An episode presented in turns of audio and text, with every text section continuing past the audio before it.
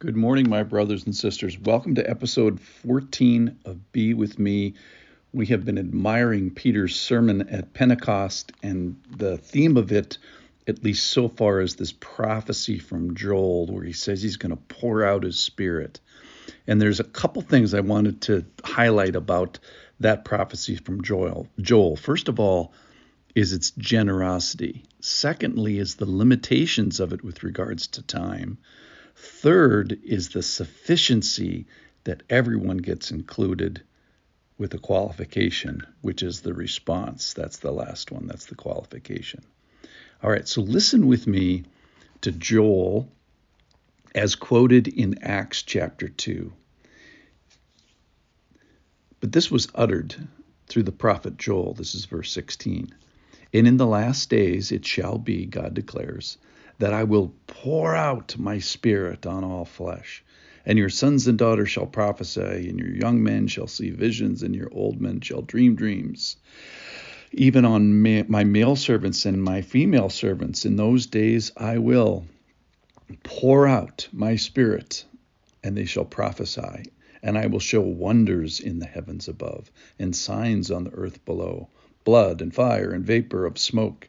The sun shall be turned to darkness, and the moon to blood, before the day of the Lord comes, the great and magnificent day. And it shall come to pass that everyone who calls upon the name of the Lord shall be saved.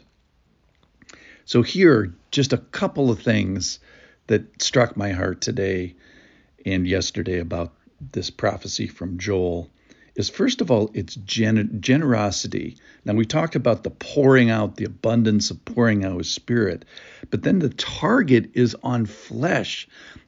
The the risks are that we get this spirit and kind of do poorly with it. Wouldn't it be better if the Lord decided, I'm going to be Lord for a second here, like who do you want to pour out your your spirit upon? How about perfect vessels? Or do you want to do it to jar, jars of clay? And I think the fact that he gives it to jar, he gives his spirit generously, pours out to jars of clay, just emphasizes his benevolence. In fact, at the end of his speech, he says, Who is this speech for? It's for all who are far off. Like it's not the, the A team that gets this message, it's the F team that gets this this message. It's to all who are fall off, who are far off and who are flesh. And isn't the Lord generous? That's point number one. Point number two is the limitations of time. So we're talked a little bit about the last days.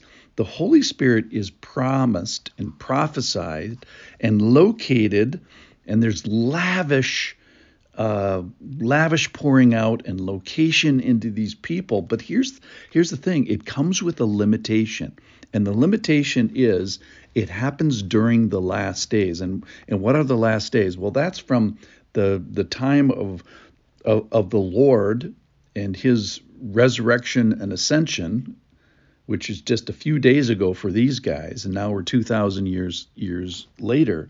But the thing is, the last days are going to stop, and that is when Jesus comes back, and we don't know when that last hour is, and uh, it, and so I think there's an urgency to receive Jesus, to receive His Spirit, and if that's yesterday or a day in your past, then yay for you.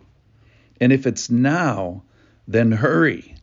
And if it's tomorrow for you, like put this off, put it on the back burner, burner, then yikes, because uh, other places in the Bible he says he's going to come like a thief in the in in the night, and what he means by that is it is sudden and unexpected, and uh, in a time when all is calm. So the quote unquote, I'll get around to it just won't do. That there's an opportunity, there's an era here, and we're in it currently, but it's going to end, so don't miss it. They had the first of the last days, and we might be the people that have the last of the last day. And how long that's going to last, I don't know. So the point is, don't wait. Now, during this last days, days It's going to be a time of some difficulty, difficulty with people, difficulty with you know spiritual adversaries, but there's also benefits. We have we have him speaking with his son and him making himself manifest. So we have a lot of good things. The third thing I want to talk about today is sufficiency. He says it's for everyone, and it shall come to pass that everyone who calls upon the name of the Lord shall be saved. It's not just the Jews or just the Irish or only people from Minneapolis. It's not just women or some uh, limitations. It's not just first the hundred first hundred people like a QVC uh, channel. So it's not based on nationality. It's not based on location. It's not based on gender. It's not based on color. It's not based on how many numbers. It's based on calling on the name of the Lord. So the final thing is what to what end? What is this response that we're supposed to have? And he tells us even 800 years before, and it shall come to pass that everyone who calls upon the name of the Lord shall be saved. So the end today and for all of us is calling on the Lord. Have you called on the Lord? And if not, oh my goodness, let's do it. Let's agree with them. So I was thinking about uh, the sacrifice being great, the power is great, um, my sin is great. What what does it mean to call upon the Lord? And I'm just going to go with a couple of words, single words. What does it mean to call upon the Lord? If you only had one word to call upon the Lord, what what, what would it be? And I just thought of a couple.